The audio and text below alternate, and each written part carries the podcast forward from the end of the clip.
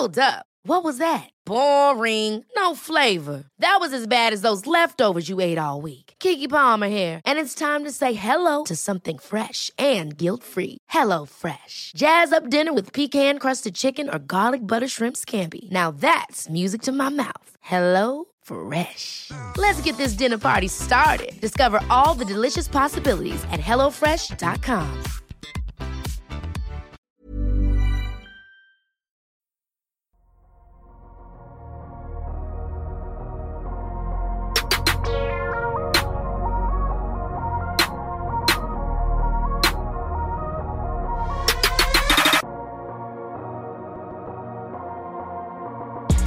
On est en direct, on vous salue tous qui, euh, toutes les personnes qui sont dans, dans, le chat. Vous êtes déjà, vous êtes déjà là, merci malgré nos, nos retards habituels. hein. On n'est jamais à l'heure. Voilà, voilà. Allez, 5 minutes, 5 minutes. Ça, ça, ça s'améliore. On est encore dans le quart d'heure, on est encore dans le quart d'heure parisien.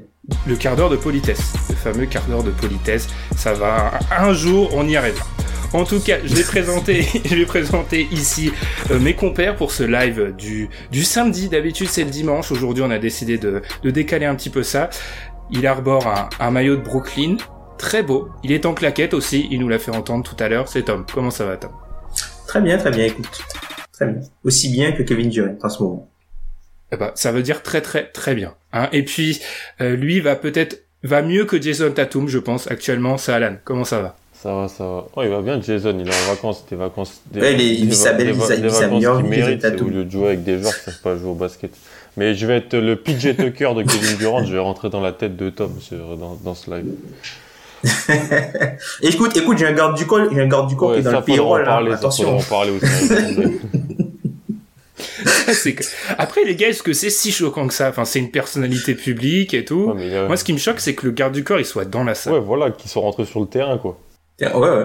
Alors que tu vois, enfin, PJ Tucker, c'est, PJ Tucker, Kevin Durant, tu vois, il y a, il y a, il y a des antécédents par rapport au fait qu'ils étaient tous les deux euh, à ensemble, Texas. Ils ont joué ensemble à Texas. Voilà. Eh bien, on a un, une ribambelle de, de salut, hola, bonjour, etc. Donc, j'estime qu'on nous entend, ce qui est déjà la première victoire. La deuxième victoire, c'est faire un live sans problème technique. On va pas s'avancer trop vite. Euh, messieurs, vous voulez parler de quoi pour commencer? Je vais dire bonjour à, à Jules, Flavien, Starship, Ilias, bonjour à tous. Euh, c'est à cause de la NBA qui met des techniques de merde pour rien. ça, dé- ça veut dire qu'on nous entend, ça. ça. ça veut dire qu'on nous attend, c'est très bien. Euh, on a donc aujourd'hui, on va donc parler comme un peu hein, à chaque fois avec ces lives là, d'un d'une série, des séries actuellement. Je vous laisse le choix. La trame, elle est très libre aujourd'hui. Vous voulez parler de quoi en premier, les gars? Phoenix. Ah, Phoenix? Phoenix. C'est vrai qu'on les a un petit peu laissés de côté. Euh, Alan a dégainé le plus rapidement. Je- on va te laisser euh, y aller sur sur Phoenix. Euh, bah déjà, moi, c'est, un peu dommage que les Nuggets soient pas à 100% parce que je pense qu'avec Murray, avec Murray, franchement, ça aurait été vraiment une série euh, incroyable. Mais Phoenix, franchement, euh, on verra sûrement au prochain tour si ils étaient trop forts ou si en fait c'était Denver qui était pas assez bon. On verra en fonction de ce qui se passe en finale de conf. Mais pour moi, franchement, c'est l'équipe la plus impressionnante à l'Ouest sur les playoffs même devant Utah, parce qu'Utah, je, je, Utah, pour moi, c'est une, une surdomination sur de l'adresse euh, qui se passe dans les deux premiers matchs contre les Clippers, là où en fait, bah, les, les Suns, c'est une surdomination partout dans les trois premiers matchs contre Denver. Euh, Chris Paul, il est magnifique. Booker, je suis heureux que l'an passé, on n'ait pas sous-côté Booker dans le DH20 et qu'on ne se soit pas laissé. Oui, parce qu'il n'avait jamais joué de playoff et tout ça. Mais c'était déjà un des 20 meilleurs joueurs du monde l'an passé. Et cette année, il est, il est encore vraiment dans ce, dans ce, dans ce cadre-là. Il va même monter sûrement dans, les DH20. Et franchement, moi, c'est mon équipe préférée des playoffs à regarder, je pense. Donc, euh, je suis super content pour eux. Euh, et franchement, pour moi, ils ont tout pour aller en finale. Vraiment. On nous dit même avec le parcours des Nuggets super affaibli. C'est vrai, on va être honnête que euh, moi j'avoue que cette série elle me fait plus, euh, elle me, elle me provoque un espèce de senti, de l'urticaire même, de l'urticaire pour les Blazers. Oui, bah oui. C'est-à-dire les Blazers qui n'ont pas forcément réussi à, à profiter de cela, plus que pour les Nuggets qui sont qui sont totalement amoindris. Tom. Bah après, moi, j'ai, moi, j'ai peur en fait que les, Suns, on les voit malheureusement comme une équipe qui passe les équipes blessées. Tu vois, par exemple, ils sont passés au premier tour contre les Lakers. Et là, ils risquent de passer, enfin, ils mènent 3-0 d'après la stat sur les 142 fois où, euh, une équipe était menée euh, 0-3, ben, aucune équipe n'a gagné la série, donc normalement Phoenix devrait se qualifier. Et j'ai peur en fait qu'on enlève du crédit à cette équipe-là, tout simplement parce qu'elle bat des équipes qui sont pas au complet ou qui sont amoindries. Alors que comme le disait Alan, Phoenix c'est une super bonne équipe de, de basket, c'est une équipe qui joue un jeu de playoff depuis la saison régulière. C'est une des meilleures équipes de la ligue sur tout ce qui est demi-terrain. On a Chris Paul qui fait des, des matchs euh, magistraux, qui vraiment euh, commande l'attaque. En fait, c'est une équipe où tous les éléments fit parfaitement entre eux et en plus ils ont ils ont un petit côté grinta et puis enfin cette équipe là je pense qu'au début de la saison le plus gros doute qu'on avait c'était sur DeAndre Ayton est-ce qu'il va pas est-ce qu'il va pouvoir tenir? Et en fait avec euh, ces playoffs là on se rend compte que pour moi hein, DeAndre Ayton c'est un peu un peu devenu euh, une licorne dans le sens où il est capable défensivement de défendre sur euh, les pivots lourds et qui est aussi capable de défendre sur les joueurs aussi un peu plus fluents. C'est-à-dire que c'est un, gars qui peut avoir les qualités défensives qu'on peut, euh, voilà, qu'on trouve intéressantes sur tout ce qui est sur des joueurs comme euh, euh Bama Debayo et aussi euh, Anthony Davis, et qui a la possibilité lui de garder les joueurs solides là où la, la, majorité des pivots entre guillemets un peu qui sont capables d'aller sur le périmètre, ben, n'ont pas assez de force et de puissance sur le bas du corps pour pouvoir contenir les pivots un petit peu plus classiques à la Jokic. C'est ce que nous dit Furious Pat Phoenix, la seule équipe avec les Nets qui peut se permettre que tous ces joueurs ne soient pas excellents en même temps. C'est vrai que, en fait, c'est surtout une équipe qui a de la profondeur. Et c'est probablement, je, déteste dire ça parce qu'il faut réfléchir aux huit équipes.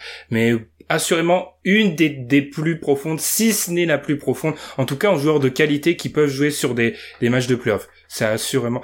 En fait, j'ai pas grand chose à rajouter. Je suis d'accord avec Alan Booker. C'est c'est incroyable. De toute façon, cette jeune génération de joueurs qui pull up euh, à trois points, etc. Là, il y en a, a quelques uns. C'est c'est extrêmement impressionnant. Puis Ayton, faut se souvenir de notre petit jeu d'avant saison où on avait fait un petit peu, euh, voilà, faites entrer votre franchise et où moi j'avais mis l'accent, j'avais insisté sur le fait avec un petit, un petit peu de mauvaise foi, c'était le but de cet exercice, euh, que selon moi, DeAndre Ayton entrer dans une année charnière, bah je trouve que euh, il y répond présent. Et sur le MVP euh, en titre, la, le, la série précédente sur Anthony Davis, alors certes c'était peut-être Anthony Davis amoindri, mais ça fait deux grosses séries de playoffs où il est incroyable et puis il y a juste trop de... Il y, a, y a trop de profondeur, donc Phoenix impressionnant. Je suis étonné que vous... Utah quand même c'est très fort aussi les gars. Ouais, mais c'est c'est franchement, j'ai refait les deux matchs là avant. C'est n'importe quoi l'adresse. C'est complètement n'importe. Complètement. Mais ils ont fait ça toute la saison aussi, tu vois. C'est pas, comme si. Les euh... pull-up de Jordan Clarkson et tout euh, dans les fins de carton. Mitchell, j'en parle pas. Enfin, Mitchell, il est. Moi, je, moi je, suis, je suis de base assez bas sur Donovan Mitchell, je l'assume. Euh, c'est-à-dire que quand il y avait la saison régulière, je trouvais par exemple que Shea Gus Alexander méritait plus d'aller au All-Star Game que lui. Alors ça pouvait ne pas se défendre, je comprenais qu'on me dise non je le trouvais un peu, je le trouvais un peu, un peu en dilettante, mais en fait, dès qu'il y a le setting playoff, il est trop fort en fait. En mode playoff, il est trop trop fort. Euh, pick and roll à très haut de Gobert pour qu'il puisse prendre de la vitesse. Les changements de direction, il est trop fort dans les changements de direction, droite, gauche, la vivacité comme ça. Et puis après, quand il, arrive à pull up avec le step back, avec le side step sur le côté, il est, il est trop trop fort. Mais encore une fois, bravo à Gobert parce que c'est grâce à lui que tu peux jouer avec Bogdanovic, O'Neill, euh, Clarkson, Ingles, Clarkson ou Ingles et Donovan Mitchell dans les fins de match. C'est grâce à lui que tu peux voilà, avoir ces, ces menaces-là. Puis en face, tu as des Clippers qui, moi, m'exaspèrent. Vraiment, je suis, je suis exaspéré par cette équipe complètement. on va, on va, on nous l'avait dit l'autre fois, on a passé beaucoup de temps sur les Clippers, donc on va essayer de passer du temps sur les équipes qui, qui le méritent, hein, tout simplement. Euh, on parlait de Donovan Mitchell, très sur, euh, il y a tellement, on l'a déjà dit, mais à chaque fois qu'on fait cela, il y a des écrans de partout, donc euh, je ne vous fie pas du regard, je regarde juste mes stats.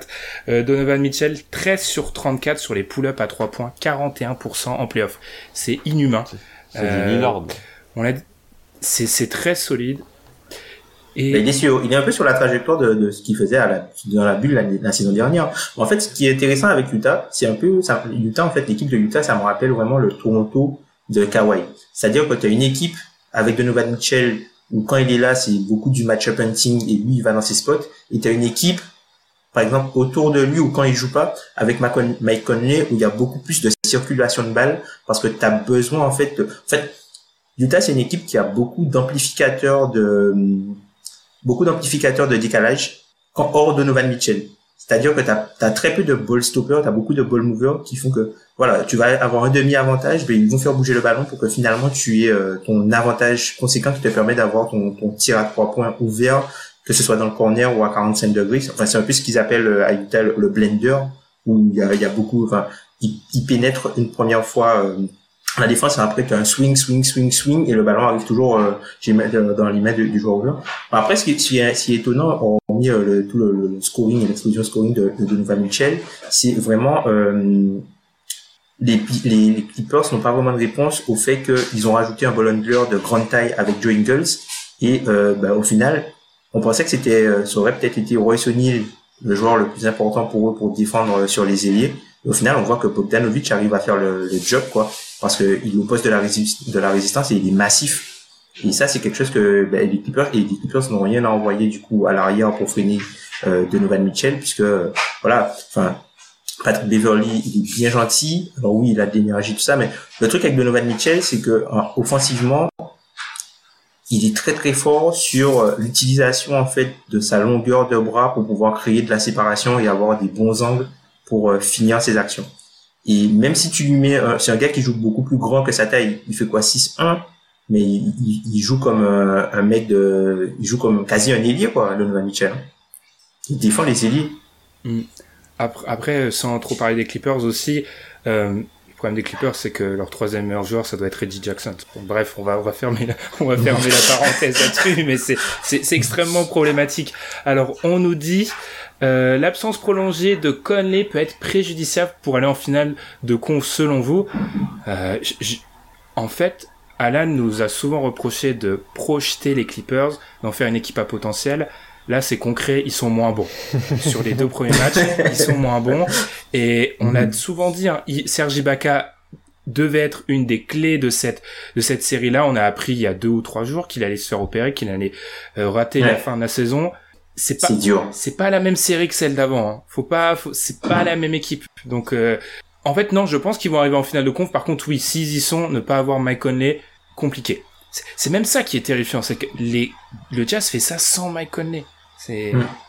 oui, mais d'un autre côté, tu vois, le fait de pas avoir Mike Conley, Donovan Mitchell, ils ont remplacé Mike Conley en gros par Joe Ingles, enfin le, tout, le rôle de playmaking a été reporté sur sur Joe Ingles. Et en fait au final ça libère un peu euh, Donovan Mitchell et son agression. Et puis dans notre sens ça veut dire que t'as pas vraiment de joueurs petits vraiment sur le terrain.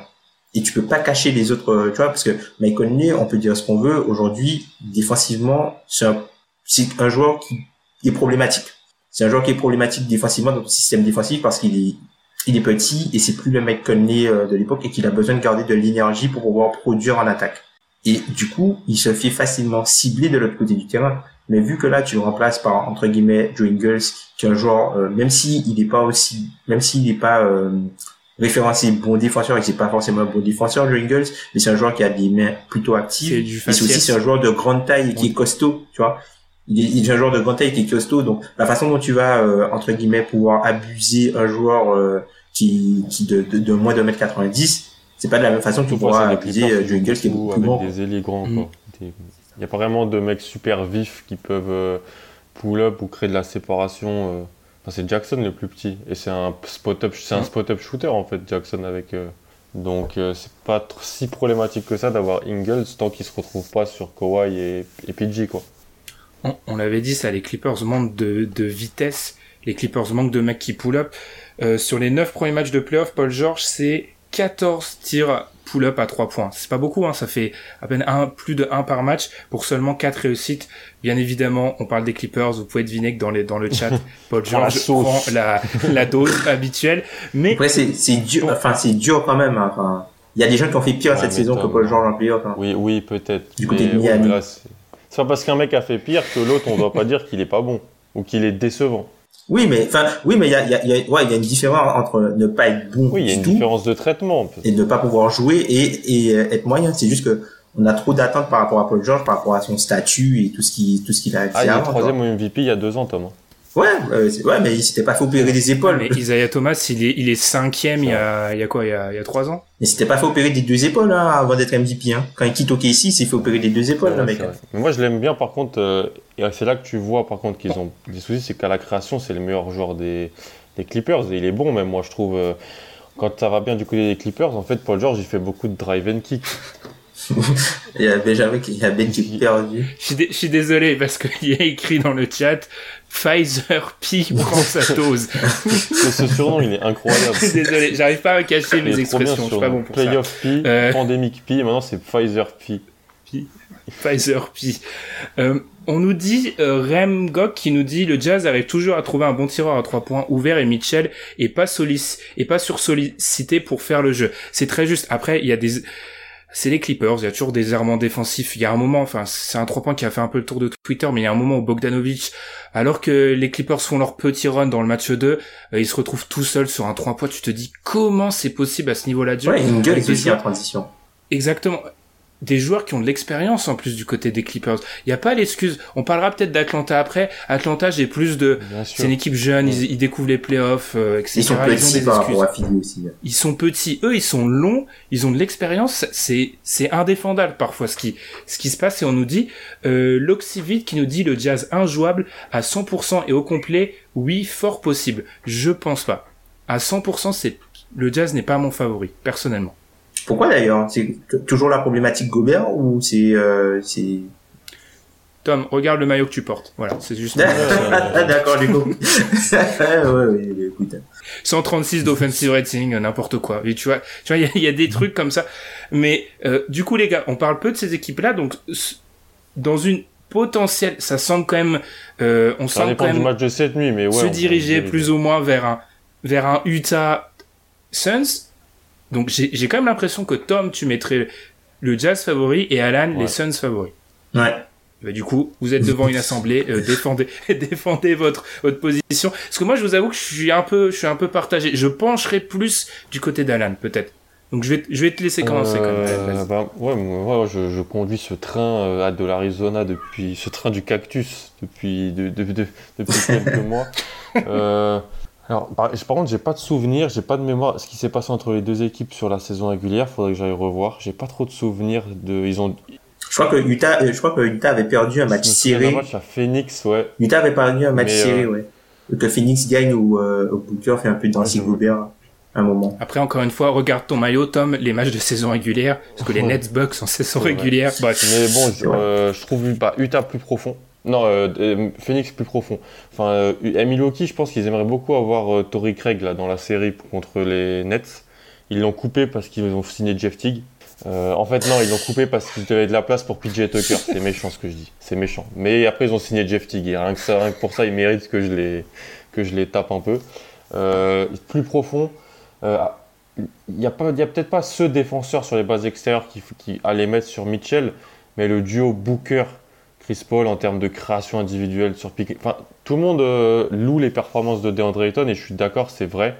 Mais son, son travail, il est franchement hyper facilité en attaque quand tu joues avec Chris Paul. Les gars, il fait Ouais, mais c'est pas ce qui est plus il est important, il excellent. Pour, euh, pour le pivot. complètement. Pour le pivot, c'est pas ce qui est il fait plus important, Et il, est, mais il est servi par Chris Paul, le meilleur passeur, meneur passeur du 21e siècle. Après, sur les deux premiers tours, il prend En Jokic défense, et il Davis. est hein. incroyable. Et je le dis, il est vraiment super intéressant. Mais en attaque, il est un petit peu. C'est facilité son travail. Ouais, Talent dépendant. Ouais. Il, il Et il est le un peu fait talent super dépendant, bien, mais après, il il, faut, donc, il faut- va il pas le fait par contre super bien. Ouais. S'il le ferait pas bien, là, il y aurait problème. Mais il le fait super bien. Mais tu veux Chris Paul, Booker, c'est-à-dire que tu as un, deux créateurs sur pick and roll, deux mecs qui peuvent aller dans leur spot là où ils veulent à tout moment. Et Booker, je suis désolé, mais il va falloir qu'on commence à mettre du respect sur son nom. Parce que ce qu'il fait offensivement, l'arsenal offensif, la facilité, le pull-up game, il a, pas, il a rien à envier à pas mal de mecs dans cette ligue offensivement. Donc euh, rien que pour ça, moi je, vois plutôt euh, Phoenix euh, dedans. Surtout si bah, il y a une petite panne d'adresse du côté de d'Utah à 3 points. Ça va plus se ressentir que du côté de Phoenix. Là où Phoenix, ils auront toujours le mid-range de Chris Paul. Ils auront Booker en ISO. Je trouve un peu je trouve les possibilités de marquer et de se créer facilement de l'attaque du côté de Phoenix plus diversifiées que du côté d'Utah. À part, à pas à pas oublier aussi. Alors dans dans le chat quand on demande Suns Jazz, on a quand même l'impression que ça penche grandement du côté des Suns. Suns, Suns. Euh, les Suns sont moins dépendants de l'adresse avec plus de maîtrise du tempo d'un match avec les deux équipes. Après, les deux équipes sont tellement construites pareil. Sur le 5, c'est tendu pour départager. Euh, ils vont découvrir Gobert, ça va leur changer. Bon, c'est vrai que là, ils sont pas découvert Gobert encore, c'est vrai. Après, juste une petite parenthèse avant de te donner la parole, Tom. J'ai un peu de mal avec le faut mettre du respect sur Booker, faut mettre du respect sur Mitchell, etc. C'est des mecs que dans au sein du DH20, on a mis top 20 NBA. Alors, je sais bien peut-être que, encore une fois, on va peut-être dire que c'est pas, c'est pas assez, mais euh, dans une ligue où il y a plus de, il y a 300 mecs, il y a plus de 300, on te met dans le top 20. Enfin, pour moi, c'est déjà. Alors certes, euh, peut-être que euh, oui, on va peut-être les faire monter de quelques places, mais je trouve que, en fait, on avait peut-être anticipé ça, peut-être pas à ce niveau-là, pas au, niveau du dernier match de la série de Booker contre les Lakers où il fait un premier carton dantesque, mais de base je trouve qu'on n'avait pas été dur avec ces joueurs-là. Ah, mais nous, on le respecte, mais il y a d'autres gens dans le microcosme NBA qui, pendant longtemps, disaient il, il arrivait jamais à faire gagner son équipe. Mais euh, c'est ce qu'on entendait sur Triangle, mais il jouait avec des mecs éclatés aussi, donc c'est normal qu'au bout d'un moment. Après ça, le, jour, je vais faire de ma bio Twitter euh, les victoires sont une statistique collective. Je te laisse la parole. euh, bah, moi, de mon côté, je pensais plus du, euh, je penchais plus du côté du jazz pour deux choses. Je pense que après, il faut voir avec, en fonction de la santé de, de Mike Conley. Mais en fait, je trouve que euh, depuis le début des, des playoffs, Chris Paul et Devin Booker sont beaucoup économisés de l'autre côté du terrain parce qu'il y a personne qui les attaque frontalement. Là où, par exemple, des joueurs comme Donovan Mitchell et Mike Conley sont beaucoup plus tranchants que tout ce qu'ils ont euh, rencontré euh, auparavant. Et je pense que mais il va jouer Conley? Euh, Non, enfin, il devrait pouvoir. Hein. On sait pas, mais il devrait pouvoir. Si jamais hmm. moi, c'est dans le sens où si Conley joue, c'est-à-dire que le backcourt, euh, le, hmm. le backcourt euh, Booker, euh, Booker Chris Paul contre Mitchell Connier, moi je trouve ça. En fait, je pense que les Suns ont l'avantage, mais au final, ils ont l'avantage, mais c'est pas. Euh, on va dire, c'est pas non plus. c'est pas. Ils ont pas. ils ont pas. le gap est pas énorme. Et après, ça va se jouer au niveau du supporting cast et des, et des talents indépendants qu'il y a autour. Et là où je trouve que par exemple, Michael Bridges sur cette série-là, je pense qu'il aura beaucoup plus d'importance il aura beaucoup plus d'importance sur Mitchell. Et je trouve que Mitchell c'est pas vraiment un joueur qui va bien à son à son type de jeu. C'est-à-dire que lui c'est un, gars qui est très long, qui est bon sur euh, tout ce qui est navigation des écrans, mais Mitchell a aussi de longs bras, donc il peut aussi euh, notamment sur la création de la séparation, il peut arriver à se créer son tir. Et aussi et Mitchell euh, est, plus costaud. Et c'est un gars plutôt athlétique pour la pour créer de la pour créer de la, de la verticalité pour, pour créer euh, la séparation euh, en avançant entre guillemets. Il est beaucoup plus fort pour créer de la séparation en avançant. Et, et je trouve qu'il serait peut-être un petit peu plus mis en danger. Et il faudrait absolument qu'il mette dedans. Et je pense que d'un point de vue supporting cast, en fait, des joueurs de côté, j'ai plus confiance aux mecs d'Utah pour mettre dedans que les Crowder euh, euh, et même Michael Bridges, même s'ils sont très forts. Hein. Et de, de point de vue supporting cast, quand je prends les mecs sur les ailes, je donnerais plus l'avantage euh, à, Utah. Et puis après, tu as le duel dans la raquette euh, bah, avec Gobert. Et du coup, euh, là, Gobert, pourra, pour moi, il pourra pas forcément être sorti puisque tu obligé entre guillemets de faire jouer Ton et les autres joueurs ne lui font pas peur. La seule la, seule chose qui va qui va faire je pense qu'il va faire la bascule c'est voilà Chris Paul à, à mi-distance comment Utah arrive à s'adapter à ça quoi un Chris Paul avec un bras aussi. Ça, ça, ça à voir euh, comment il va, il va. Vu, vu ce qu'il fait dans les quatrièmes cartons, euh, il a pas un bras. Le mec, un bras. Euh, après, après, faut, faut toujours relativiser. Ça a été dit plusieurs fois dans le chat avec le, la, la, qualité du backcourt actuel des Nuggets. Euh, je notais, j'ai inscrit ça dans le chat parce qu'on on nous demandait, mais ils étaient combien exactement du DH20 Mitchell et Booker? Donovan Mitchell était 19e, Devin Booker était 20e. quand on regarde les joueurs autour d'eux, honnêtement, on est devant la, euh, il y a la crème de la crème. Alors ils vont peut-être gagner quelques places, mais c'est pour dire que je trouve que nous, si on est un petit peu sur, si on se focus sur nous, on a été plutôt, plutôt juste. Euh, du coup, là, j'ai fait espèce de présentateur.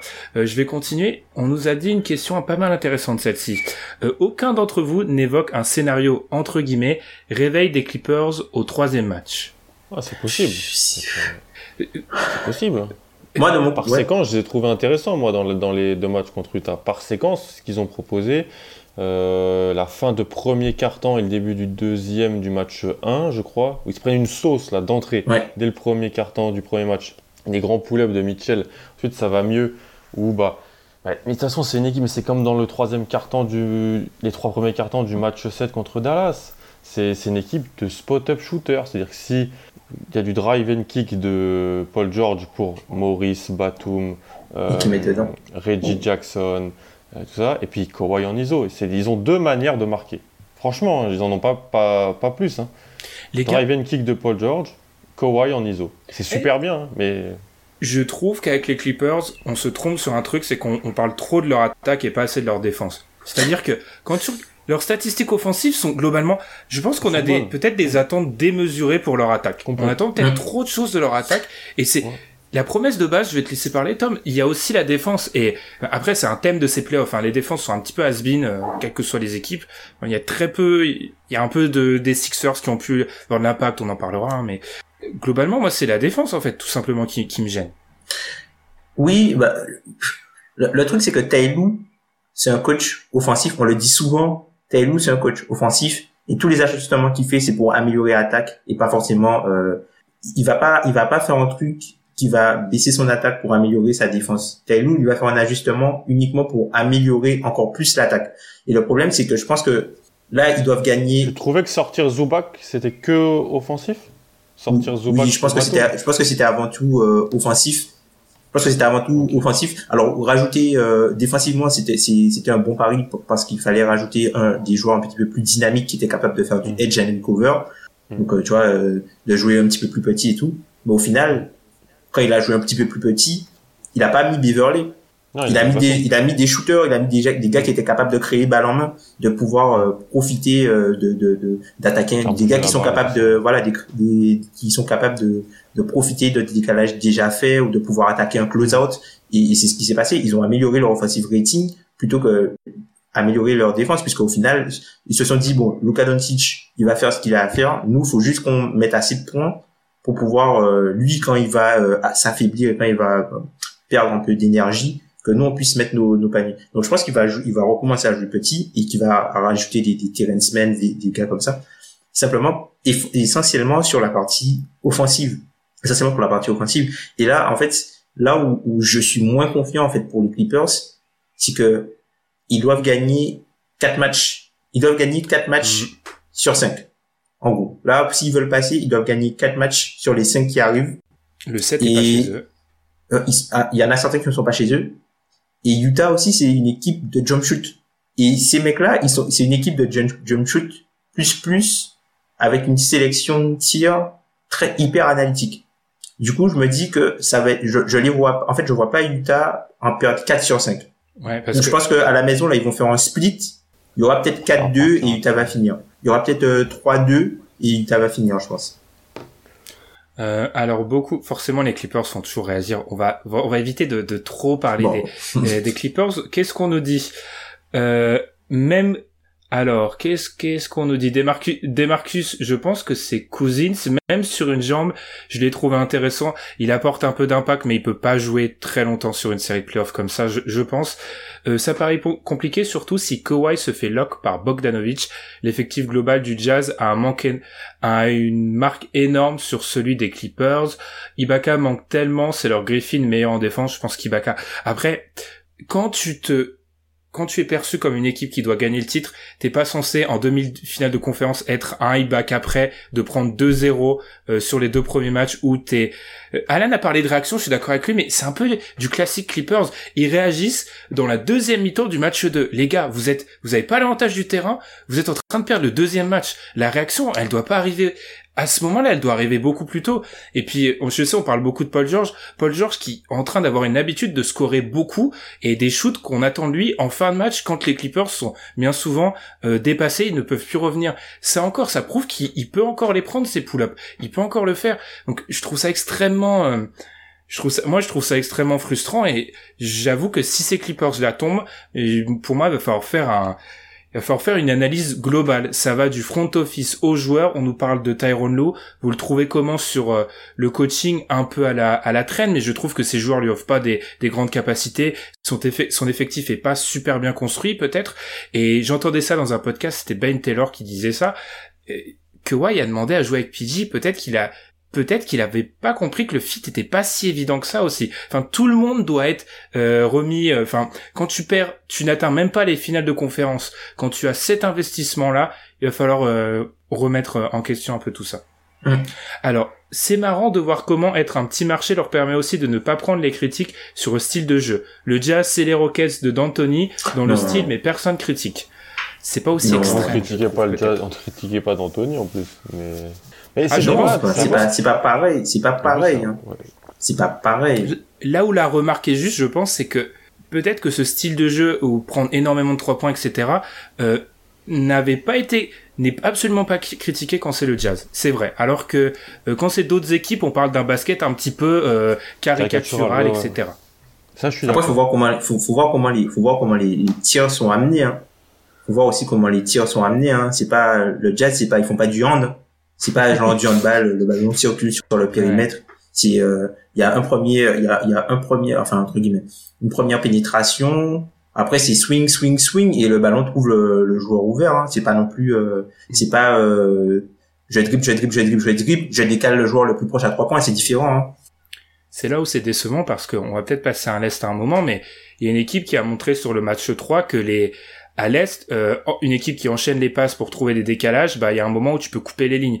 Kawhi l'a fait deux trois fois. Il y a deux trois fois sur le match 2 où tu vois Kawhi, notamment des passes qui vont vers la raquette, Kawhi les intercepte. Mais c'est le seul dont j'ai euh, mémoire de réaliser ça. Paul George le fait pas alors que Paul George c'est un des mecs qui est un des meilleurs intercepteurs de la ligue normalement.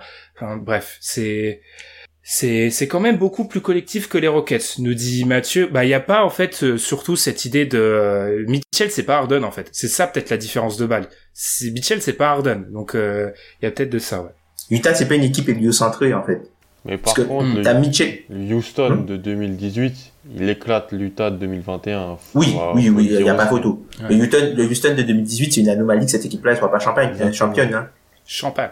Ouais. oui, ouais, ouais. ouais, mais oui, donc euh, donc voilà, mais en tout cas les Clippers, on en a parlé. Euh, Denver, moi, je, je trouve faut pas leur tomber dessus. C'est grand ce qu'ils font. Ils ont ils ont plus d'équipe. Enfin, ils sont ils sont ils sont ils ont plus tomber d'équipe. sur Donc, je Portland. vous propose faut tomber sur Portland. Oui, ah mais c'est ça. Mais le fera. le, le scandale, c'est Portland. Oui, le souci c'est Portland. Alors faut le dire. Et c'est Et le souci, c'est le supporting cast de Damien. Lillard, parce que encore une fois, c'est la même chanson. Damien Lillard fait une série incroyable. Il arrive au dernier match, il est carbonisé, il peut pas mettre des shoots, et on dit ah regardez Damien Lillard dans un match pour euh, finir une série, sauf que le mec, ça fait cinq matchs qu'il essaye de porter une équipe. Là, c'est ouais. Ouais, Damien Lillard, c'est, j'annonce Damien Lillard dans le DH20 et il y aura quelques surprises. Des bonnes, si vous êtes fan de Portland. Euh, ouais, il On va peut-être passer à à l'Est. Hein, quand tu vas ressortir le DH20. Non, pardon. en deux mots, on y croit à ça? Ou pas? Non, je crois pas. moi je crois bien, ça fait parler un peu, c'est ça fait activer la machine à trade, c'est drôle. Je crois pas du tout. Je crois pas non plus. Alors, du coup, CJ McFlurry. Il y a des grosses, il y a des, il y a des- Oh, ah, c'est terrible. il y a- Il y des grosses blagues C'est vrai, il, y a des... il est un peu en forme, hein, CJ. Par contre. Là, il est c'est un homme marié, hein, Oui, écoute. mais hein. oui, mais- Après, qu'on qu'on- qu'on ne se moque pas des gens qui sont un peu chubby au niveau des, des joues. Ouais, mais il est payé s'il vous plaît. 35 millions pour Alors, être en on- bonne forme physique. hein, euh. Ouais, mais tu, tu peux être en bonne forme physique et avoir des vrai, joues c'est vrai, potelées. c'est hein, vrai, c'est- c'est c'est- C'est vrai. Bref. Euh, alors, l'Est, encore une fois, je vous, je vous laisse le choix, les gars. Euh, Hawks, Sixers ou Bucks, Nets. On parle de quoi? Trayon. Trayon. Les Trayon. Ben, il jubile. Ben, il, ben, il Je jubile. jubile pas. je jubile pas. Je jubile pas. Je souhaite de malheur à personne. À absolument à personne. Non, en gros, pour avoir, c'est le match le plus frais dans ma mémoire, c'est celui que j'ai vu en dernier. Euh, en fait, Doc Rivers, il devrait mener 3-0, en fait. S'il avait pas fait n'importe quoi sur le match 1, il devrait déjà avoir 3-0 à son line-up full banc qu'il a tenté, encore une fois, juste avec du Tobias Harris. ça. Ça a un petit peu changé. Euh, bah, mettre Ben Simmons sur triangle, la, la longueur pose problème. Triangle a moins d'angle de passe. Il y a toujours le boulot d'un Embiid qui va couper les lobes, même si John Collins va encore chercher des trucs qui sont totalement inhumains. Dwight Howard fait un peu ce boulot-là. Euh, fait aussi un bon match. Ensuite, Korkmaz. Lui, c'est, Ah, Tom lui, non, mais Ty- non, mais Ty- enfin, Tyrell, c'est n'importe quoi. Hein, franchement, c'est n'importe quoi ce qu'il fait. Après, je sais pas si, je serais, je sais pas si dans sa carrière, il serait capable de jouer 30, plus de 30 minutes à faire ça et être efficace offensivement, mais c'est pas, c'est pas possible, en fait, ce qu'il fait. Mais très fort. Korkmaz, on l'avait soufflé avec Madian dans notre épisode, devait prendre la, place de Danny Green. Bon, je souhaitais pas une blessure de Danny Green, mais il le fait. Euh, du, puis du côté d'Atlanta, il y a, y a peu de solutions. Ils, ils ont été un peu soft, je trouve, sur le match sur le match 3 et rattrapé par l'adresse. Enfin, en fait, Philly est une est une meilleure équipe. Euh, Embiid les a terrassé, 8 passes décisives, je crois que c'est, j'avais noté ça quelque part, c'est un, record, quasi record pour lui. Les deux, il a, il les a éclatés dès qu'il y avait un, une, une double team et ils ont, ils les ont pas trop bien exploités. Euh, question, est-ce que Atlanta en gagne encore un, les gars? Je pense qu'ils peuvent, moi je pense qu'ils peuvent. Ils peuvent revenir à 2-2, mais. Je vois pas Philly, je vois pas Philly en gagner. ouais. Je vois pas Philly, euh, en gagner 4 de suite. Je vois, je vois pas Philly en gagner 4 de suite. En plus, ils ont perdu Danny Green tu vois mal gagner euh, gagner quatre de suite. Puisque en fait ça ça te force à mettre des enfin le fait que Danny Green soit pas là ça te force à mettre à rajouter des joueurs tu vois. Enfin on peut dire ce qu'on veut. Korkmaz c'est aussi un, peu un joueur pièce en l'air hein. c'est un joueur au minimum. Il est pas au minimum pour rien. Il y a des fois ça marche des fois ça marche pas. Après je trouve que enfin Doc Rivers il est un petit peu plus créatif là pour essayer de d'engager un petit peu Ben Simmons offensivement puisque Ben mm. Simmons là il est plus trop caché euh, même s'il est un peu souvent euh, même s'il est un peu présent dans le dunker, dans le dunker spot mais il, il est beaucoup plus sur le périmètre et quand il reçoit la balle il reçoit un petit peu plus la balle lancée donc il y a des, des petits systèmes en fait que Doc Rivers essaie de faire justement grâce à la présence de Korkmaz. Ce qu'il fait, c'est qu'il va mettre euh, Korkmaz et euh, Seth Curry sur le même côté du terrain pour euh, que tu puisses pas en fait venir euh, aider ou venir taguer le, le rollman puisque les deux joueurs sont, sont, sont, de bons shooters. Et du coup ça laisse un boulevard et un, un, 3 contre 3 de l'autre côté. Et vu que Ben Simmons il a souvent l'avantage de taille ben ça, ça lui permet aussi de d'être un petit peu plus engagé quand il est servi en mouvement et d'aller au cercle puisqu'il n'y a pas il y a pas d'aide il y a pas d'aide possible. Donc ça je trouve que c'est c'est plutôt bien puisqu'ils auront besoin de Ben Simmons pour aller le plus loin possible. Mmh, beaucoup de systèmes Ben Simmons dos au panier et ensuite ils, ont pas eu la solution en fait. Il est il a été trop grand il fait je, je pense que pour un fan de Philly c'est un peu euh, l'illustration de l'expérience Ben Simmons. Ce match il marque deux points dans la première mi-temps je crois. Et il en marque 12 ou 13 dans le dans le troisième quart-temps beaucoup plus agressif. Alan tu pensais tu, tu doutais même que euh, les Hawks sont en capacité d'en prendre un? Oui parce que même si euh, j'adore les Hawks le match 1 c'est un barrage à, à 3 points sur le premier quart-temps, couplé avec, comme tu l'as répété souvent, un 5 full banc sur la fin du premier quart et le début du deuxième, où en fait il passe de plus 8 à plus 22 limite en, un claquement de doigts. Et ensuite, bah, ils reviennent, ils reviennent, mais il y a quelques gros shoots de la part de Triangle et Bogdanovic pour, euh, pour terminer le match. Euh, L'absence de DeAndre Hunter, elle est très très problématique parce que je ne vais pas voir Solomon Hill starter un match de playoff, euh, malheureusement. Euh, les minutes sans Capella, c'est au Congo et au Congo, c'est un rookie. Donc euh, un rookie backup intérieur, ça veut dire qu'il va se faire cibler sur, sur le jeu de playoff et donc c'est problématique. et puis voilà, ils sont un petit peu courts. ils sont un petit peu courts. Euh, je suis assez déçu de Gallinari, même si parfois il met, il met des, des shoots, c'est devenu un, un, genre de pick and pop, j'ai l'impression. Il fait, il fait beaucoup ça. Après, c'est Gallinari. Hein. Ils ont besoin de, ils ont euh, besoin, comme dans le match 1 et dans la première mi-temps du match 2, que leur troisième meilleur joueur, ça soit Werther. Et donc, euh, j'adore Werther d'ailleurs de plus en plus. C'est un joueur que j'apprécie énormément. Et je trouve qu'il est super, franchement, il est super bon. S'ils n'avaient pas recruté Bogdanovic, je pense qu'il serait titulaire au poste 2 avec. Alors il serait sûrement moins bon parce que Bogdanovic est un super bon joueur, mais, mais avoir Werther en sortie de banc, c'est vraiment bien. Euh, c'est un joueur super propre. Et puis, tu nous posais un peu le. Je pense que tu vas poser la question aux gens du chat, mais euh, Young, pour moi, là où il est devenu super fort, c'est qu'en fait, il arrive à peser sans son adresse extérieure dans cette série. Parce que même sur le début des playoffs, il n'est pas extrêmement adroit mais il pèse énormément parce que bah, c'est le meilleur. C'est pour moi, c'est un des trois meilleurs passeurs de toute la NBA, je pense. Euh, et je pense que c'est un des, c'est un des, un des cinq meilleurs attaquants de toute la ligue quand tu l'as dans ton équipe. Donc, euh, il pèse sans ça, il va sur la ligne quand il veut. Après, oui, il y a les problèmes de taille et de, de Simmons qui l'embêtent, mais enfin, il, il, reste extraordinaire pour son âge, je trouve. Ouais, en plus, après, il n'y a pas pire comme traitement non plus. Euh, T'as Bull Simmons, il n'y a pas pire comme traitement euh, sur les lignes arrière aujourd'hui, hein, NBA. Hein. Qu'à voir ce qu'il a fait à Green dans le match 1. Mais être un top 5 NBA en attaque, techniquement, t'es toujours censé atomiser Danny Green. Enfin, 5, top 5 NBA, vous les gars, vous reprenez le DH20, top 5 NBA. Il a, il a précisé en attaque. Je pense, je pense, je pense d'un point de vue, je pense que, je pense d'un point de vue peut-être héliocentré, tu parles. Il te, il te, il te permet d'avoir une, une attaque élite, triangle, par sa présence sur le terrain. Donc les Hawks là sont élix en attaque? Bah, ça dépend ce qu'il y a autour aussi. Les Hawks offensivement, oui, ils sont élites. Là, ils jouent contre la. Ils sont pas élites, pas cette année. Ils sont pas élites là. Mais ils jouent contre. Il y a, 5-6 équipes meilleures qu'eux offensivement cette année. Mais parce qu'il y a des attaques historiques aussi. Il y a des. Il y a des ah mais le concept d'être élite, c'est que tu dois être dans la. Mais ils sont. C'est une des meilleures attaques de toute la ligue, les Hawks. Ils jouent contre les Sixers. C'est une, une des mais quoi meilleures défenses. Ouais le, pire, c'est que les Sixers, les, Sixers offensivement, c'est, c'est l'une des meilleures équipes des playoffs euh, offensivement, les Sixers. Là, hier encore, enfin hier encore, ils font 132 d'offensive rating parce que ben voilà, ils mettent à l'intérieur, tout, ils, euh, mettent, tout. à l'intérieur et c'est, c'est là que tu vois la différence. Euh, c'est là que tu vois aussi la différence de taille, c'est-à-dire que à chaque position, t'as un décalage, t'as un décalage au niveau de la taille et de la puissance. Joel Embiid, il y a pas photo, même Tobias Harris, il se promène, il shoot au-dessus de la tête de tout le monde, Tobias Harris. Pourtant, Tobias Harris, enfin, comme tu, comme tu t'aimes le dire, il y a ce dit bien, c'est un gentil.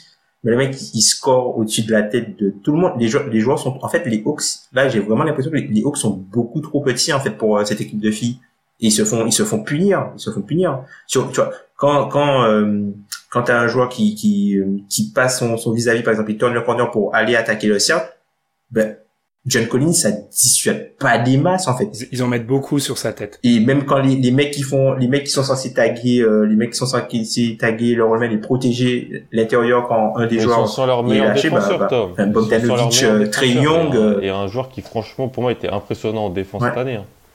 Hunter, il manque trop. Harris, il se balade. Ouais. Et même, même, même la taille de Redditch, même la taille de ouais. ça bah manque un peu, tu vois. Tony Snell est plus petit, quoi, donc. Euh... Mm. Ouais. Je pense qu'il y a rien qui illustre mieux ça que la séquence sur euh, fin troisième, euh, Embiid, euh, le, pauvre rookie au Congo là, il se fait, mm. il peut pas avoir le terrain. Normal. Il peut, il peut pas avoir. Non. Il peut pas voir le C'est un pivot undersize rookie contre Joel Embiid, même sur un ménisque, c'est pas possible. Ça, ça ne marche pas. Alors un peu, un peu de chat, ça fait longtemps. Euh, c'est incroyable la progression de la gestion des double teams de Embiid cette saison, un vrai progrès. Il a, trop fort. Je pense, c'est un, c'est un développement dans sa carrière, mais là, il l'a, il l'a mis à, à contribution. Il est vraiment trop fort. Rivers abuse trop avec ses rotations full banc. Il doit réduire sa rotation, mais il a l'intelligence d'adapter les minutes en fonction de qui est chaud ou non euh, sur le moment. Ce que font, c'est vrai, ce que vont faire un peu tous les coachs. Après, je pense que euh, dans notre dans notre analyse, ça pèse beaucoup son erreur sur ce qu'il a pu faire euh, dans le dans le match 1.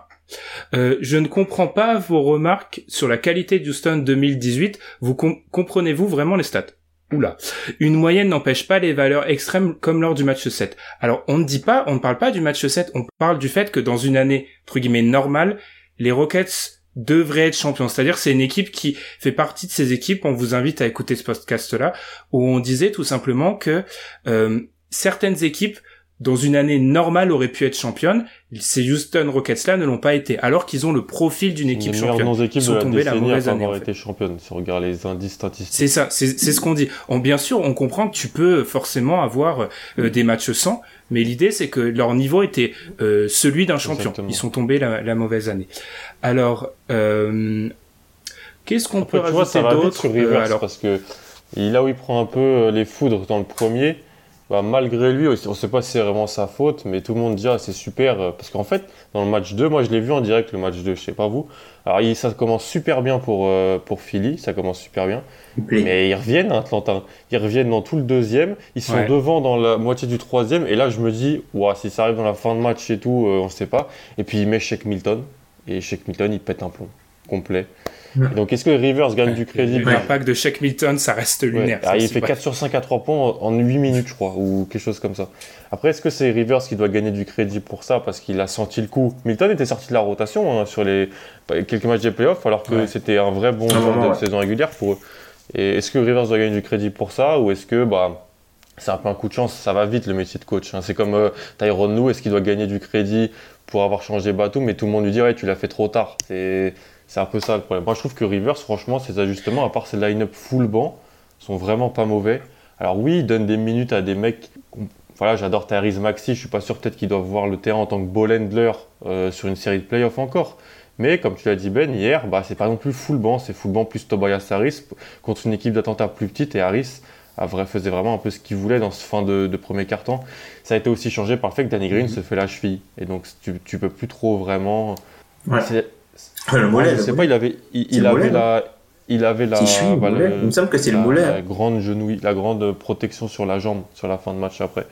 Ouais, Donc là, je ouais. sais pas, mais ça, ça, ça a changé Ah, un peu. peut-être Est-ce que ton Philly, est-ce que tu, tu startes Korkmaz ou est-ce que tu startes un mec euh, en mode, euh, qui- comme Neil Decan le rappelle souvent, mec à la Kiss Bogans qui jouait juste 5-6 minutes euh, du côté des Bulls pour pas changer ta rotation parce que j'ai l'impression qu'il aime bien Korkmaz, le banc avec Simmons ou avec Embiid ou tout banc avec Harris. Mais Korkmaz joue pas souvent avec Harris, Simmons et euh, Embiid. Mais faut voir. On nous dit euh, Steph Curry doit jouer ball handler quand il n'y a pas Ben Simmons euh, par séquence, mais c'est pas forcément son point fort. C'est plus un shooter. D'ailleurs, c'est pour en parler, non mais hier, ça Euh, double Simmons à un moment au poste, ça laisse 7 Curry tout seul dans les coins. Je suis désolé, enfin, je sais, je sais que, je sais que tu, veux- tu dois choisir ton Ouais, mais, poison, ouais, mais. mais non, non, non. C'est c'est ce que nous disait. Il y, avait un commentaire très intéressant qui nous disait. C'est Adrien Lecomte qui nous dit. Ce n'est pas notre Adrien. Euh, je trouve que Simmons est trop respecté en attaque par les défenses et ça rejoint peut-être un peu ça. Je pense que c'est surtout par rapport à l'avantage de taille, ça. C'est-à-dire que tu vas te dire, ok, il est grand, que tu il est puissant, 7 il Curry ira tout aussi. seul dans le coin, Tom Tu vois, mais après, c'est, des trucs comme ça.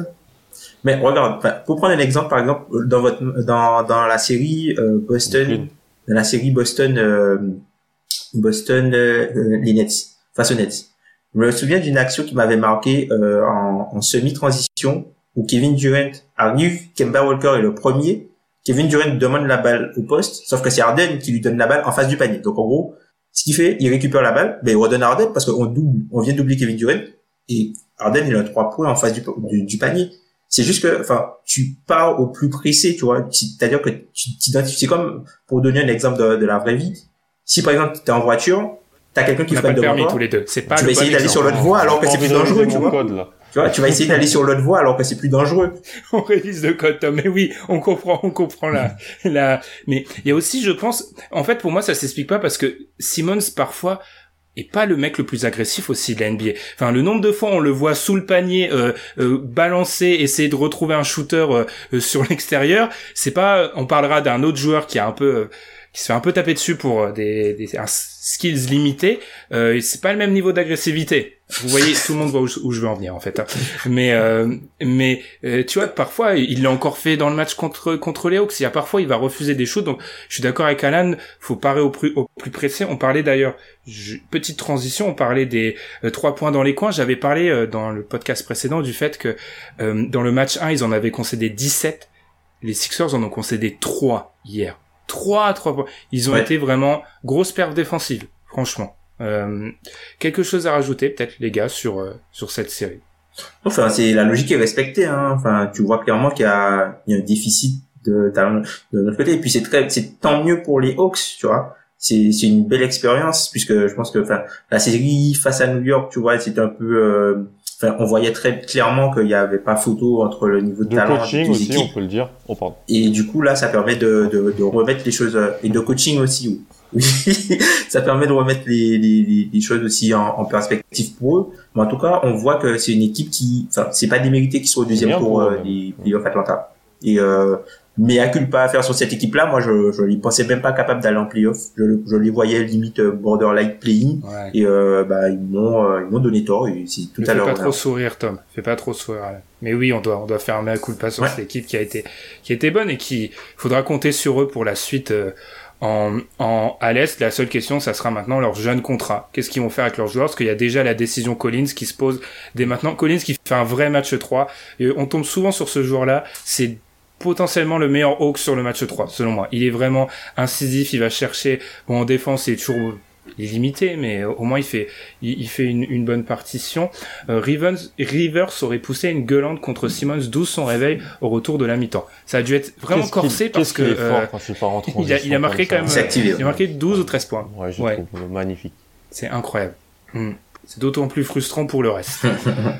Eh ben, on va peut-être finir. Ça va plus vite que le live précédent. Je me suis dit, mais pourquoi Ben? Bah oui, parce qu'en fait, au début, t'avais 8 séries, là t'en as 4. Donc forcément que ça va plus vite. Euh, le Bucks Nets 2-1. Tom, avant, quand on, on, préparait l'épisode, tu me disais en gros, c'est un 2-1, mais bon, c'est un, faux 2-1, quoi. Bah, c'est pas à cause de lui. C'est pas à cause de lui. D'ailleurs, c'est grâce à lui un peu qu'ils sont revenus dans le match. Hein. Ouais. dans le deuxième carton, les, les, flotteurs de Bruce Brown. Là, je vous avoue que pick and roll Bruce Brown qui met des flotteurs sur la tête de Lopez, je me dis, il se passe quoi là? On est où Mais c'est vrai que, enfin, le match, franchement, le match était, le match était bizarre. Il y, a, il y avait beaucoup de maladresse des, des deux côtés, beaucoup de, beaucoup de, de, de petits ratés. Mais le flou de, le flou de ce match-là était, était bizarre. Donc tant mieux pour euh, pour Chris Middleton puisqu'il se faisait pas mal taper dessus euh, par rapport à son, son début de série. Ah, il tient à son par rapport à son début de série. C'est beau. Mais après, euh, si si moi je suis un peu déçu par rapport à à, à Giannis quoi. Enfin, Oula, les pieds dans le plat. Si. Voilà, on peut pas y échapper. non, je, je, je, suis un peu déçu dans le sens où, ok, il fait euh, il fait un match offensif plutôt correct, mais enfin l'absence de move. pour moi, c'est pas c'est pas logique que ce soit Middleton qui doive porter l'équipe quand ça compte en fin de match. Tous les, c'est lui qui met tous les points. Saison régulière Est-ce que c'est une surprise aussi, Tom Est-ce que ça change de la saison régulière, comme ouais. Est-ce que c'est une surprise? C'est pas c'est pas une surprise, mais tu vois. Est-ce qu'on n'a pas déjà vu ça Oui, mais à un moment, tu vois, il a brûlé Griffin en ISO. Fais un truc, fais un toi un petit rapproche-toi fais un petit pull-up un truc un easy pull-up euh. est-ce qu'il a le skill set pour le faire Giannis la question est plus que ça mais il faut, il, faut qu'il puisse, tu vois. Il faut qu'il puisse. tu ah peux pas, tu peux pas faire que courir et aller dans la raquette, tu vois. Enfin, au bout d'un moment, tu vois, Blake Griffin, il t'attend. Et sachant que Blake Griffin, c'est pas le mec le plus mobile du monde. Alors oui, dans ses passages à Détroit, il a été, à, à Détroit, il a été plutôt intéressant euh, face à Giannis. Mais là, enfin, là, c'est plus le même Blake Griffin. Le mec, il t'attend, bras ouverts, tu dribbles, tu essaies de le fixer, machin, finalement tu recules, oh tu retournes. Enfin... je suis archi surpris de voir Tom critiquer Giannis sur tout ça.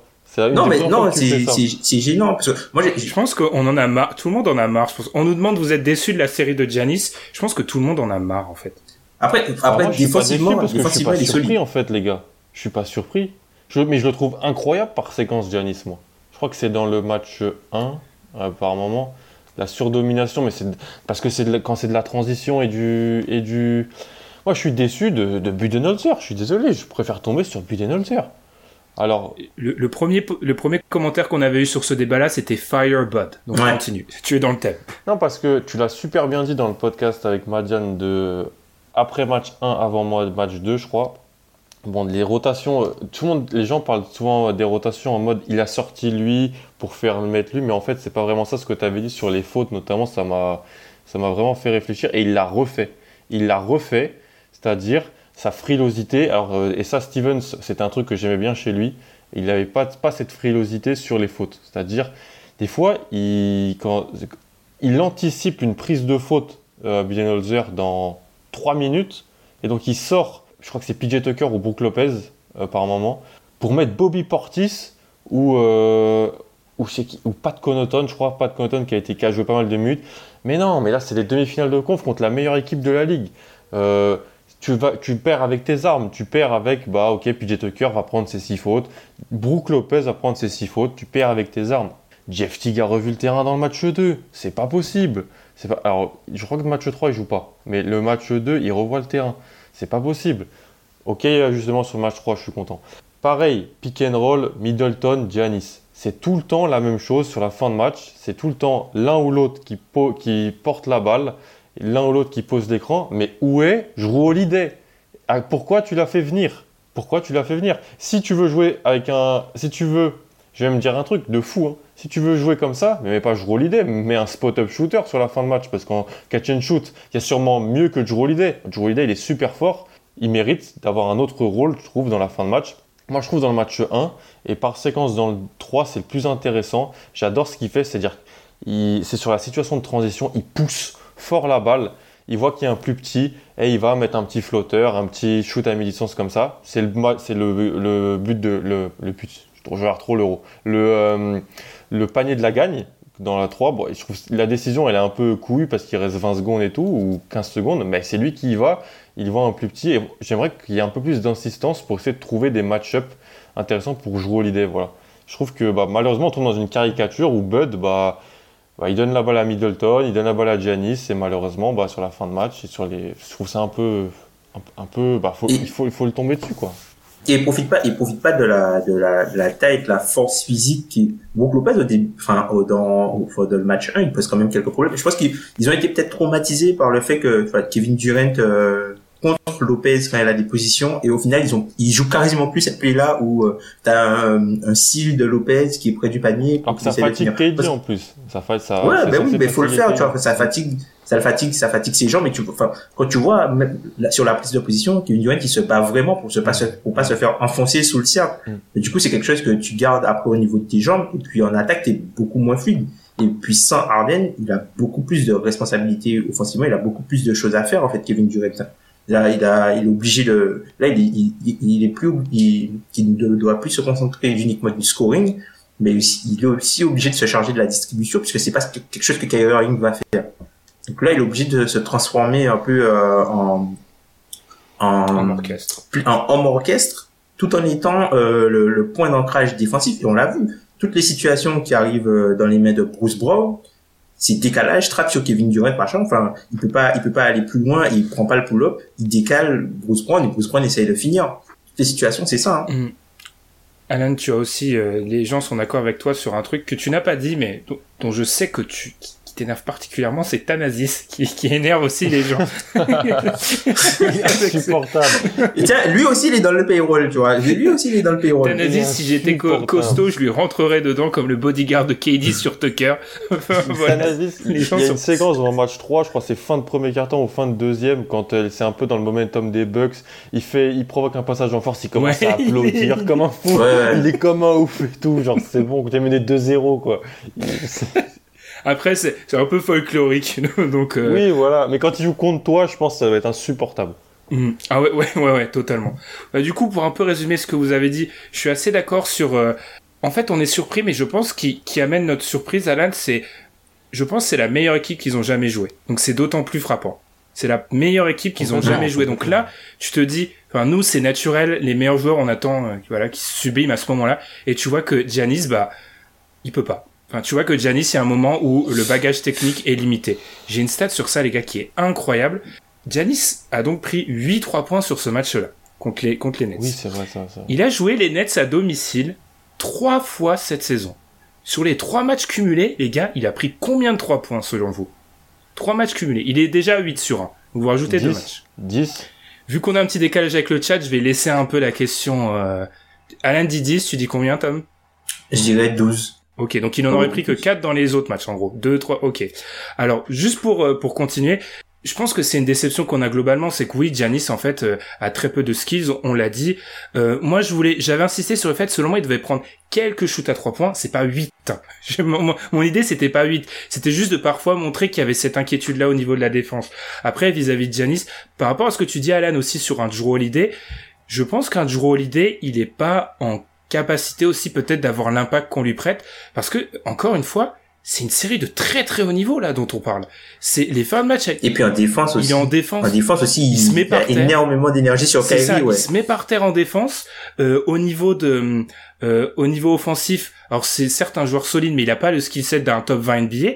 Enfin, donc je pense que c'est lui demander beaucoup et ça a été dit dans le chat, mais euh, les, la, les fins de match où des, un Kevin Durant te met des shoots impossibles, on sait qu'un Kyrie Irving a aussi ce potentiel-là. C'est difficile pour un pour un euh, Chris Middleton aussi. Pour un Chris, j'allais dire pour un Drew Holiday euh, de d'avoir ce rôle-là, même pour un euh, Chris Chris Middleton, tu vois, qui doit il doit mettre des shoots très très difficiles en fait. Il se pro, il se procure très peu de shoots faciles.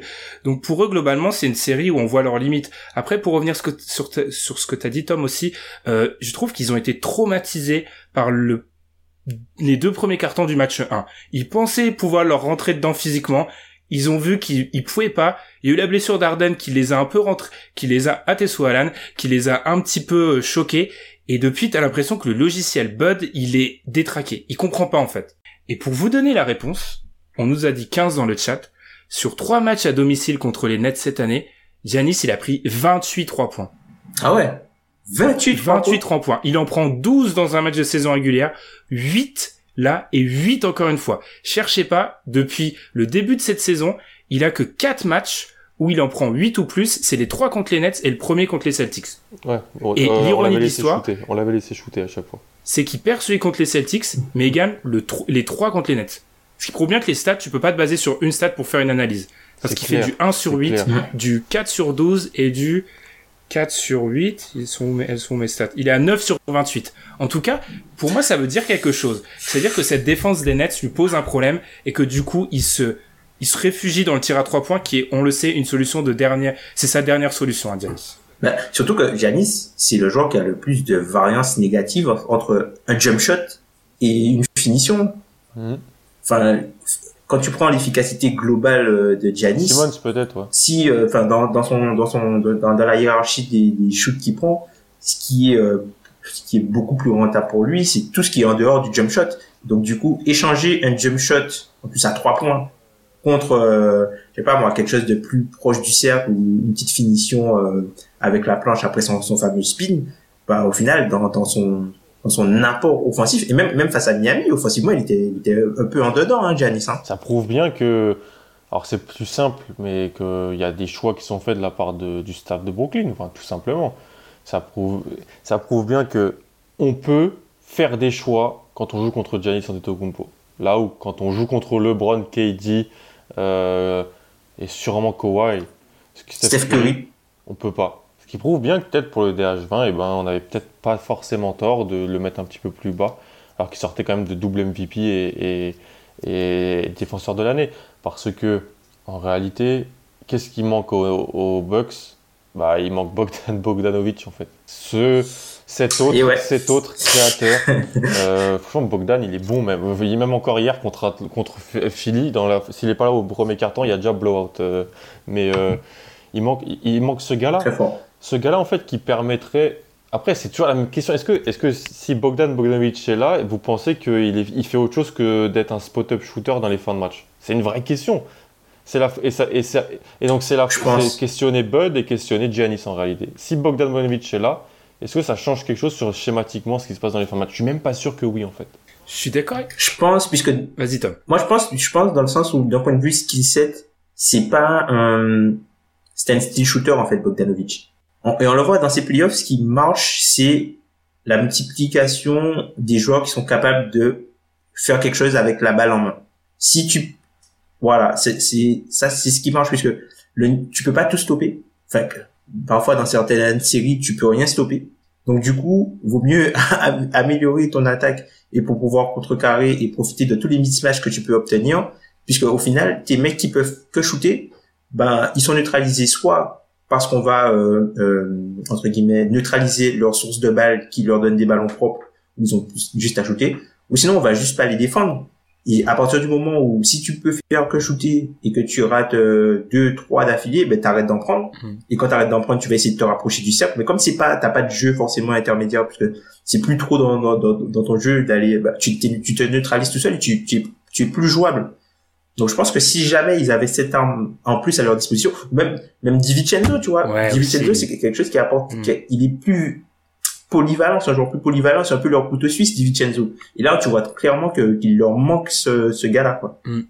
Après là où je suis peut-être d'accord avec Anne, ça changera peu de choses peut-être parce que là c'est c'est plus du terrain, c'est plus de la tactique, mais euh, Giannis Antetokounmpo, double MVP, défenseur de l'année. Je me bats avec une mouche depuis le début de ce podcast, c'est affreux. Je sais pas si ça se voit sur l'image. Euh, c'est ça va être compliqué quand même de lui enlever la balle euh, des mains dans une fin de match. Parce que concrètement, on parle de ça, les gars. on parle de lui réduire son nombre de ballons dans une fin de match. Parce qu'on va pas les retirer à Middleton, les ballons. C'est à peu près le seul qui a ce, ce skill set-là. Donc, les enlever d'un Giannis, quand tu vois le début de match 3 de Giannis, qui est extrêmement agressif dans la peinture, etc., qui prouve qu'il veut être impliqué, qui prouve qu'il voilà, il veut avoir une importance dans cette attaque et il doit en avoir une parce que Giannis Antetokounmpo est trop physique et trop bon à la finition pour être totalement euh, euh, mis de côté. Mais d'un côté, dans une fin de match, c'est compliqué de, de réduire son importance. C'est pour ça, ça demande un truc plus global en fait. on le dit souvent, mais de que Giannis, euh, le staff, etc., lui fasse comprendre que c'est un pivot en fait. Et là, là, l'équation changerait. Mais après, oui, c'est vrai que un Bogdanovic ou DiVincenzo apporterait des, des compétences différentes. Mais encore une fois, est-ce que euh, Bud ou Giannis pourraient, vont se dire, bon bah, je vais donner cette balle au joueur là et moi je vais un petit peu euh, limiter mon nombre de ballons. Personnellement, j'y crois pas. Pareil, je veux le voir pour le, le croire en fait. Hmm. On insiste pas mal dans, dans le chat sur la, la défense des Nets, mais à coup de pas, Blake Griffin peut jouer en playoff. Je pensais pas que c'était possible, mais c'est vrai. vrai. Bruce Brown, Bruce Brown est bon. Enfin, il est pas. Ouais, ils, ils sont bons, ils font. Après, quand tu mets, quand t'es aussi efficace en attaque, euh, ta, ta défense, du coup, euh, enfin. Franchement, ils sont, ils sont Ils sans, sans, américaine. sans Harden, ils sont à, à rien d'être à 3-0 contre Milwaukee, quoi. Faut quand même se, c'est de la, la marge qu'ils ont, elle est, c'est impressionnant, franchement. C'est, C'est c'est ça. Les, les minutes d'Arden, là, aujourd'hui, c'est Mike Landry et Mike James hein, qui les prennent. oui, c'est vrai. Et c'est Bruce Brown, Bruce Brown qui Quand si ces gars-là sortent de la rotation. Dans le Ouais. match, de la fin de match, là. Mm. T'as Harden sur le terrain quand personne met un panier, et ça change, je pense que ça change un peu. Milwaukee, Milwaukee euh, je me rappelle, on, en, on en parlait en live et tout, personne mettait trop de messages, mais Milwaukee, ils ont quand même beaucoup, beaucoup de chance de s'en sortir là, sur le match. euh. C'est haut, c'est une parodie de basket, la fin de match offensive euh, un peu de- des deux équipes. Ils ont vraiment de la chance de s'en sortir là-dessus. Il- euh, Brooklyn ne, ne, ne fera pas autant de bêtises offensives sur une fin de match comme ça sur ses playoffs. Enfin, je, le pense. hein, donc, euh, on, est- on était très très proche du 3-0. Alors que là, le 2-1, tu, tu peux te dire. Tu... Ouais. Alors qu'en fait, là, il y a 2-1, mais pour moi, il n'y a pas vraiment de différence. Je vois toujours Brooklyn gagner cette série. Ouais. C'est mon tour. C'est mon, mon tour de d'Achume. Je sais pas si c'est un verbe. Euh, du coup, Mhm. Les gars, je pense que, est-ce que vous avez quelque chose à rajouter sur cette série ou est-ce que je vous mets sur le grill? Parce que j'ai, j'ai un petit truc pour la fin du podcast. Je l'avais annoncé pour le podcast précédent, mais on va le faire maintenant. On avait fait notre power ranking, euh, pré-playoff, qui avait donc mis Mhm. euh, les équipes, qui avait donc rangé les équipes selon leur capacité à aller le plus loin. Alors déjà, les Lakers ne sont plus là, le Heat n'est plus là, euh, les Clippers sont sous assistance respiratoire. Question, euh, si, allez, top 5 c'est peut-être un peu difficile, un top 3 pour le titre, on est donc le samedi 12. Vous mettez qui? Et je demande au chat, je suis un vrai streamer. Faut sub. Top, top 3. Top 3. Top 3, je dirais les Nets 1. Pour être logique, Utah 2, Phoenix 3. Euh, je dirais Brooklyn, Phoenix, Milwaukee. C'est-à-dire que tu penses que Milwaukee, Milwaukee a plus de chances que le C'est Jazz pas possible. S'il y a Ah oui, si c'est demain un final NBA Milwaukee-Utah, je pique Milwaukee. Ah. Bah Je oui, comprends c'est son toujours un power des ranking. Nets. Je comprends. Ça, c'est toujours un power ranking de, tu vois ce que je veux dire. Oui, oui, oui, t'as raison, oui. T'as raison. T'as Euh, raison. Un gars peut me dire qu'il pense que les raison. Clippers sont peut-être meilleurs pour gagner le titre que Philly. Je peux l'entendre, tu vois. C'est peut-être faux, mais J'ai- J'aime trop les, trois qui défendent. J'étais à deux doigts de mettre les Clippers à un endroit, puis je me suis dit non, sois sérieux, sois sérieux deux minutes. Euh, Nets, Nets. C'est dingue comment Nets di- direct, tu vois. Tu penses pas Nets, c'est après que tu Ouais. commences à réfléchir. Nets, Suns, Jazz, Nets, Suns, Jazz peut-être. Il y a beaucoup de Philly, hein. Il y a beaucoup de Philly dans le chat. Philly, Philly, Philly, Philly, Ouais. Philly a été impressionnant Ouais, mais après, c'est logique, hein. dire, Mais Philly a joué bah, à Washington et puis Atlanta. Ça reste, même si on- j'aime beaucoup Atlanta, parce que Tu restes me pas une diras, top 5 euh, intact. Tu, tu, ouais, tu, me- tu, tu me diras, tu me diras c'est vrai que Hmm. Phoenix joue, joue en bas court, Facundo Campazzo, Monte Morris, Austin Rivers, il faut aussi le, le, le prendre en, en considération. Et surtout que Philly gagne, ah, aujourd'hui, Philly gagne avec l'attaque, hein. Philly, euh, c'est la, la deuxième attaque des playoffs avec un offensive rating de aussi joué 123.7. Washington. hein. Donc, oui, oui, mais c'est, ça. ben, il gagne aussi, il, il gagne par rapport à, avec l'attaque, tu vois. Hier, le match, euh, Atlanta, ouais. face à, le match face, euh, à- aux, aux Hawks, face à Atlanta, ils finissent avec un offensive rating de 132 aussi, tu vois. Donc, moi, c'est, le truc avec Philly, il me prouve que c'est une bonne éthique d'attaque en playoff, mais en même temps, enfin, les chiffres montrent ça. Il faut le Mais j'ai du mal à les mettre à ce niveau-là, quoi. Plus, plus, plus, plus de haut niveau. Voilà. Après, C'est le niveau de Brooklyn, quoi, euh, en, en offensivement, hein, chance, 120 c'est que 124 c'est pas, le, le danger Brooklyn, c'est pas un danger défensif, c'est un danger offensif. Pour eux, en fait, euh, Complètement. même si euh, leur, leur production en attaque, elle dépend quand même grandement d'Embiid. Et moi, je suis, on en a pas parlé, je suis extrêmement inquiet de la façon dont on le voyait bouger dans le match 3. Je suis pas serein, je ne comprends pas. J'ai un moment, j'avais, j'ai eu très peur. J'allais vous envoyer un message, les gars.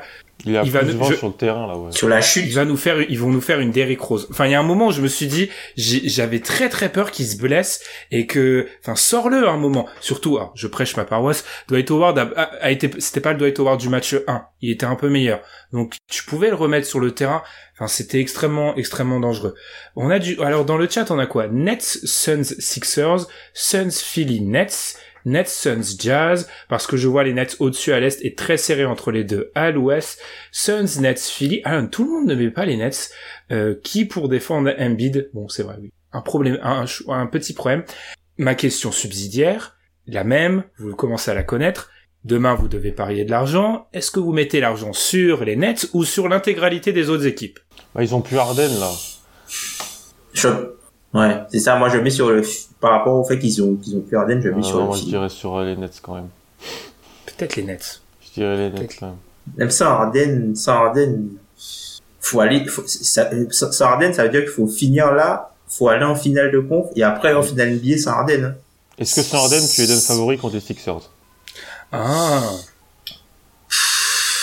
Si tu me réponds oui, si tu me réponds oui et qu'ensuite sans Harden tu me donnes favori contre Phoenix ou contre Utah, tu peux prendre le risque et jouer et jouer et jouer Brooklyn.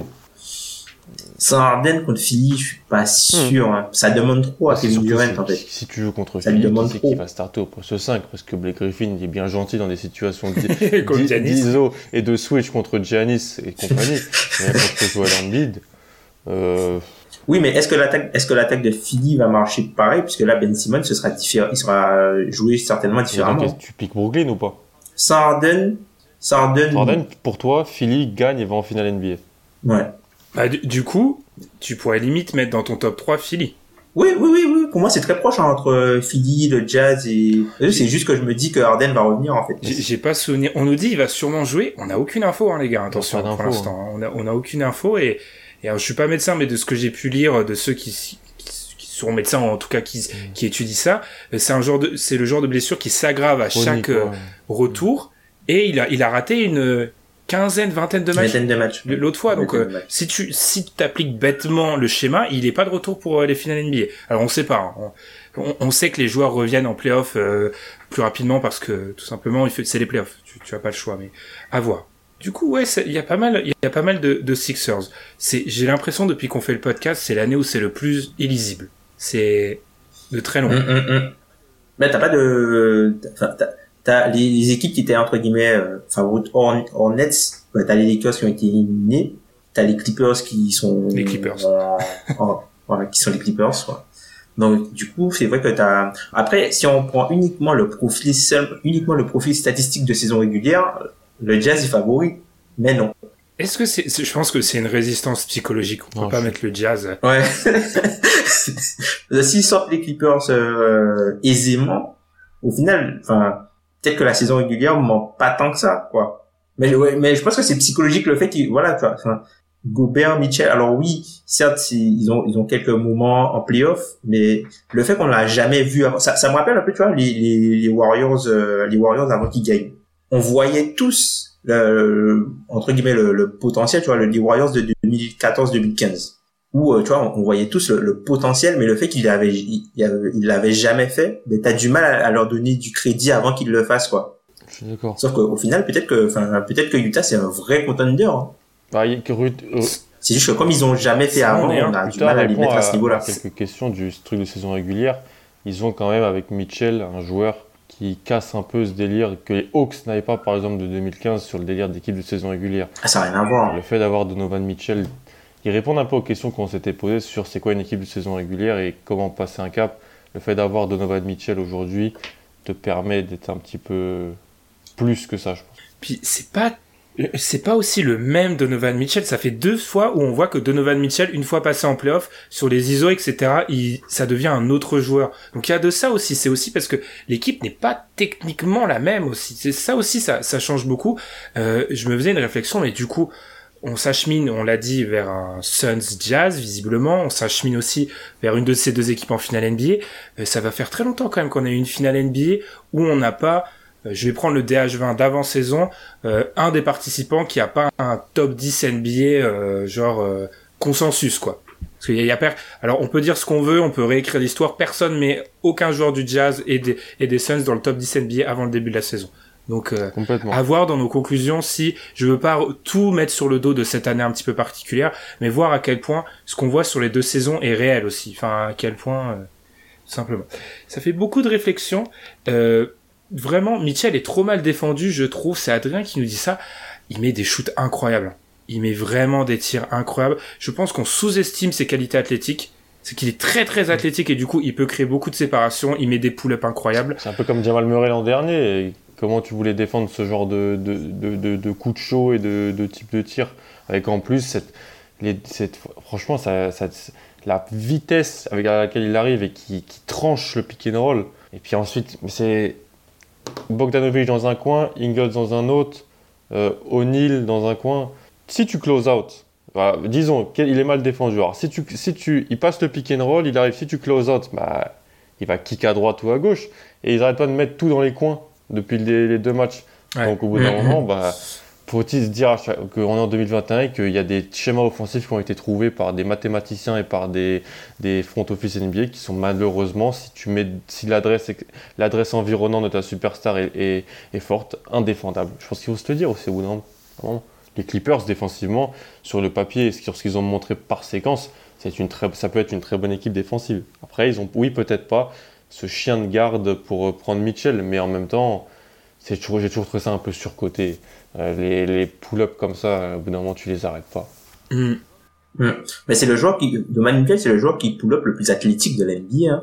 quand tu prends tous les mecs qui sont capables de pull-up c'est le joueur qui enfin c'est le le plus athlétique hein qu'il se rapproche, euh, il se rapproche du cercle. Et aussi, ben voilà, la longueur de bras, la longueur de bras, les angles qu'il arrive à trouver grâce à ses longs bras, tu vois. Enfin, même si tu vois Kennard, Kennard, il se fait, il se fait souvent dépasser. Il oppose quand même un minimum de résistance. Mais tu vois, au moment du bump, de Manichel recule un peu, tu vois. Mais il a quand même la longueur de bras pour rester, pour garder le ballon haut et trouver l'angle avec la planche, tu vois. Enfin, ça, c'est des attributs physiques. Tu peux, enfin, c'est lui aussi dans son dans son style de Van Mitchell c'est un peu c'est un scoreur enfin t'en as pas t'en as pas beaucoup des mecs comme ça. Ouais. t'en as quasiment pas des mecs comme ça dans les a la puissance du haut du corps aussi qui peut lui permettre de, de faire beaucoup de mal dans la raquette et tout. Ouais. Non il est il est très très bon et ça nous forcera à réévaluer aussi où on met un Donovan Mitchell. J'avais bientôt plus de batterie. C'est mm. bon c'est réglé. Euh, mm-hmm. ça, on va être obligé de le réévaluer parce que encore une fois on a deux campagnes de, de très très haut niveau du coup, je sais pas ce qu'on peut dire. Ah, peut-être, allez, pour finir aujourd'hui, j'ai du mal à voir l'utilité de Gobert dans une finale contre les Nets. Est-ce que c'est donc face à ces Nets-là qu'un Rudy Gobert potentiellement sera, entre guillemets, sorti du terrain? Non. je pense, je pense pas, tout simplement parce que le Jazz ne peut pas jouer comme il joue, comme l'a dit Alan souvent, le Jazz ne peut pas jouer comme il joue sans Rudy Gobert. Et au bout d'un moment, te priver d'une de tes forces pour t'adapter à euh, pour t'adapter à ton adversaire, ben tu vas aller sur le terrain de ton adversaire et tu vas t'affaiblir en ne jouant pas sur tes propres forces. Donc je pense qu'il faut qu'ils continuent à jouer avec euh, Rudy Gobert et ils iront jusqu'où euh, les, limitations de Rudy Gobert les emmèneront. T'enlèves Rudy Gobert, ça veut dire quoi? Ça veut dire favors en 5 Plus de favors, donc euh, défensivement, ça veut dire que tu vas te faire éclater sur bah, les Bogdanovic va se faire Bogdanovic va se faire cibler, ah, c'est compliqué. Ils n'ont pas le matériel, je pense, les, le jazz pour jouer différemment. Ça, marche de jouer comme ça pour eux, mm. et ils n'ont pas d'alternative. Puis Gobert est, plus, on parle beaucoup de ça pour Jokic, mais Gobert est plus fin, plus élancé, il est moins, il se fait, entre guillemets, cette théorie de, il se fait sortir, il est, je le trouve plus explosif, plus intéressant. on l'a vu contre les, contre les Clippers, qui clairement, je pense que la prochaine stratégie de Lou, il va jouer petit, et je pense qu'il, même là, qui était la, peur un peu de tout le monde. Je pense que même là, Gobert, pour, ils ne sortiront pas Robert du, Gobert du terrain. Par ça, je veux pas dire que le Jazz prendra la décision de le sortir. Je veux dire que son mm. impact sera limité, voire euh, presque annulé. Je pense mm. pas que ça sera le cas. Cette, cette mouche me saoule énormément. Euh, je pense vraiment pas que ça sera le cas. Et je pense que Gobert va, va se réhabiliter. Après, on a publié notre DH20, on a essayé de vous faire un petit peu réagir sur les réseaux sociaux. Euh, on nous a, a dit, plusieurs nous ont dit non mais vous avez pas mis Gobert dans le top 20, scandale. Les gars, vous avez vu le top 20 NBA en ce moment C'est Kyrie il était 15 enfin, Regardez notre ça liste. Ça me suis dit mais c'est impressionnant. Kyrie ouais. Kyrie est 15e. Il y a quoi Enfin, il y a, y a peut-être des joueurs que tu peux critiquer, je sais, comme un Butler, etc. Mais euh, mettez-vous à notre place, il y a des mecs qu'on va devoir faire descendre euh, crime de lèse-majesté, faire descendre. Très bien. Euh, Tom, Alan, un truc à rajouter, voilà, euh, dans, dans ce live. Jokic MVP. On en parle, Jokic MVP. Oui, c'est vrai, Jokic MVP. C'est, c'est, bon, on voit la tête d'Alan, Alan, c'est notre, c'est notre Brian Windows. c'est notre Brian Windows, c'est des fachos. pour Jokic MVP. Mais enfin, que, quel parcours, quoi. Et puis, euh, enfin, il a fait une saison, il a fait une saison incroyable. Après, je trouve que c'est, trop réducteur de se dire que l'équipe autour de lui euh, n'est pas bonne. Il faut pas, il faut pas oublier le contexte et le fait que Jamal Murray soit absent. Et comme Jamal Murray, c'est ton numéro 2 qui est lui qui est en charge de tout, le dynamisme entre guillemets sur le périmètre, mais ben, ça veut dire que Porter Junior doit changer de rôle et Aaron Gordon doit changer de rôle et du coup euh, ben, ça, ça déstabilise totalement en fait l'équilibre de ton équipe. Donc, euh, enfin, il a fait une très très grande saison. C'est, enfin, je pensais pas, je pensais pas voir un jour Nikola Jokic MVP Personne, je pense. D'ailleurs, d'ailleurs, même par, même par rapport au DH20, je me demande même si je vais même pas le considérer plus comme un initiateur que comme un pivot. C'est ça, ouais. C'est une discussion que j'avais vue sur Twitter, mais c'est le cas, en fait. C'est le cas. Non, mais il fait, il fait une série, une, il fait une saison exceptionnelle. Bon, là, ils sont, ils, arrivent, euh, sans, sans jus, mais ça fait du bien de voir, euh, bah, de voir euh, du renouveau et même un, pivot. C'est la, c'est la, première, la, la première, fois depuis depuis chaque du coup qu'on n'a pas eu de, de pivot euh, MVP en plus c'est un, pivot européen donc, qui est un jeu plutôt atypique un jeu plutôt atypique donc euh, c'est c'est tant tant mieux c'est c'est bien pour euh, c'est bien pour même pour l'avenir que qu'il n'y ait pas qu'un seul type de joueur qui soit promis à ce type de trophée même si in fine ça l'est parce qu'il faut être initiateur en fait c'est, c'est, pour qu'il y ait un pivot qui reçoit ouais, MVP, il a fallu que ce un pivot qui ait un skill set de, d'arrière et qui shoot comme un ailier. C'est juste trop dommage que Murray mm, soit mm, pas mm. là, quoi. C'est trop dommage. Cette série, elle aurait été ouais. vraiment incroyable. Et, et, et, c'est dommage, c'est encore plus dommage puisque on sait même pas si on aura l'occasion de pouvoir euh, voir cette équipe-là au finalement euh, au complet, hein, puisque Jamal Murray s'est blessé en fin de saison plus ou moins, donc ça veut dire que s'il doit, si c'est 12-13 mois euh, pour sa blessure. Ça veut dire que la saison prochaine, c'est pas sûr de le revoir euh, sur les parquets avant les playoffs. Et je pense pas qu'on va qu'ils prendront le risque de, le faire débuter euh, juste après, euh, enfin juste pour les playoffs. Et en même temps, de l'autre côté, t'as euh, peut-être Porter Junior qui va peut-être falloir payer. Et t'as aussi Aaron Gordon qui sera en fin de contrat. Donc s'il joue pas l'an prochain, Murray, au final, et même s'il joue l'an prochain, c'est pas sûr que t'es le Murray. bon, on a vu avec Kevin Durant tu sais jamais, tu sais jamais ce qui peut, ce qui peut se passer, mais tu sais pas si tu auras le même Murray qu'on a eu. Donc au final, c'est c'est vraiment une blessure qui fait très très mal à, à ouais à la fenêtre. Vous avez la fenêtre et elle s'est refermée. C'est. Elle s'est refermée avant même qu'ils aient pu l'ouvrir vraiment, tu vois. Puisque l'an dernier c'était quand même une surprise de les voir arriver en finale. Là ils font les moves qu'il faut. Mm. Mais tu, mais tu vois, les, les, les matchs de saison régulière au sont incroyables. c'est incroyable. Ils prennent tout le monde, ils prennent les Clippers, ils prennent Utah, ils prennent tout le monde ils les battent et euh, là ils se blessent euh, face à Golden State c'est terrible quoi. Comme quand il a commencé ils prennent tout le monde ils prennent les Clippers moi j'étais bon bah tout le monde le fait. Puis après il a fait Utah je me suis fait bon alors euh, on nous demande ça sera la dernière question je pense pourquoi Alan est pas d'accord avec Jokic MVP parce que j'ai voté en bid parce que je trouve qu'il impacte plus du terrain des deux côtés. Après oui Jokic est, Jokic est incroyable offensivement. Incroyable mais la manière dont, dont, dont euh, change la manière dont, dont, tu attaques et la manière dont il, il, peut, il peut peser offensivement, je trouvais que cette année c'était, c'était vraiment super, euh, super fort. Et puis qui, en termes de bilan, avant que Murray se blesse, c'était, c'était assez similaire, donc il n'y avait pas vraiment l'argument des bilans, il n'y avait pas vraiment cet argument-là. Mais je trouvais que l'impact des deux côtés était peut-être plus grand chez Joel Embiid, tout simplement.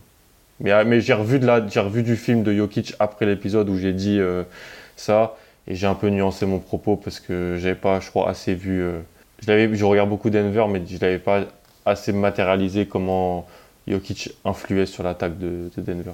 Mais en bid, pour moi, euh, méritait d'être MVP. Vous savez, c'est, c'est, on a, on a tous, on a tous de petits combats comme ça, là. Celui d'Alan, ça sera, euh, Embiid était euh, MVP cette année. Alors, vous faites quand le top 20? Simon. Alors, Simon, non, on n'est pas d'accord. DH20, pas top 20. DH20. C'est une marque déposée, DH20. Euh, le DH20, on le fera, je pense. Alors le DH20, j'essaye de me matérialiser. Il y a les JO, ça nous donne du septembre peut-être, du septembre. Ouais, septembre probablement. On va sûrement faire ça en septembre. Euh, Kawhi va rester à Los Angeles, mais ne sera pas aux Clippers. Alors ça, j'y crois peu. Ah bon Il faut comment non, je pense pas que ça soit possible. Ou alors, euh, du coup, ça serait intéressant. Non, c'est juste pas possible. Ou alors il accepte, vra- il, il accepte de prendre le- un salaire. Le. Il minimum. accepte le minimum. Ouais, donc, Alors, pendant que mon nez coule, c'est horrible, hein, les allergies en cet été. Et bien du coup, je pense qu'on va s'arrêter là, les gars. On... Merci à tous ceux qui nous ont suivis euh, pour ce live. Bien sûr, on aura le temps de parler de la free agency, on aura le temps de parler euh, du DH20, mais là, l'objectif, c'est vraiment de se concentrer sur les playoffs. On vous remercie de nous avoir suivis.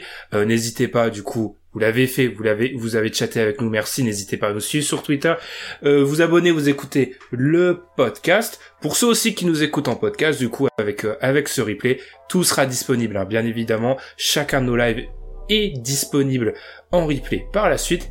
Et puis messieurs, on va prendre un peu quelques heures de pause, puis on se retrouve pour un pour un nouveau match NBA entre nous. Puis on se retrouve pour le podcast euh, la semaine prochaine. Alors bonne semaine de NBA à tous, et puis bon playoff. Salut. Salut Salut.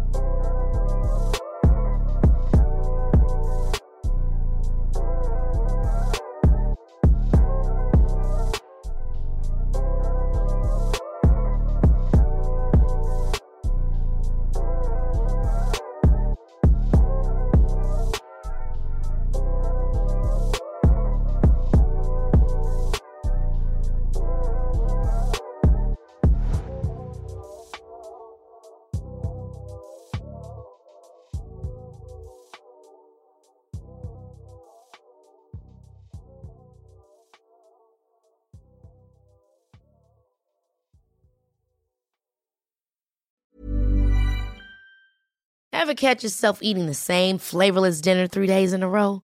Dreaming of something better? Well, HelloFresh is your guilt-free dream come true, baby. It's me, Kiki Palmer. Let's wake up those taste buds with hot, juicy pecan-crusted chicken or garlic butter shrimp scampi. Mm. Hello Fresh. Stop dreaming of all the delicious possibilities and dig in at HelloFresh.com. Let's get this dinner party started.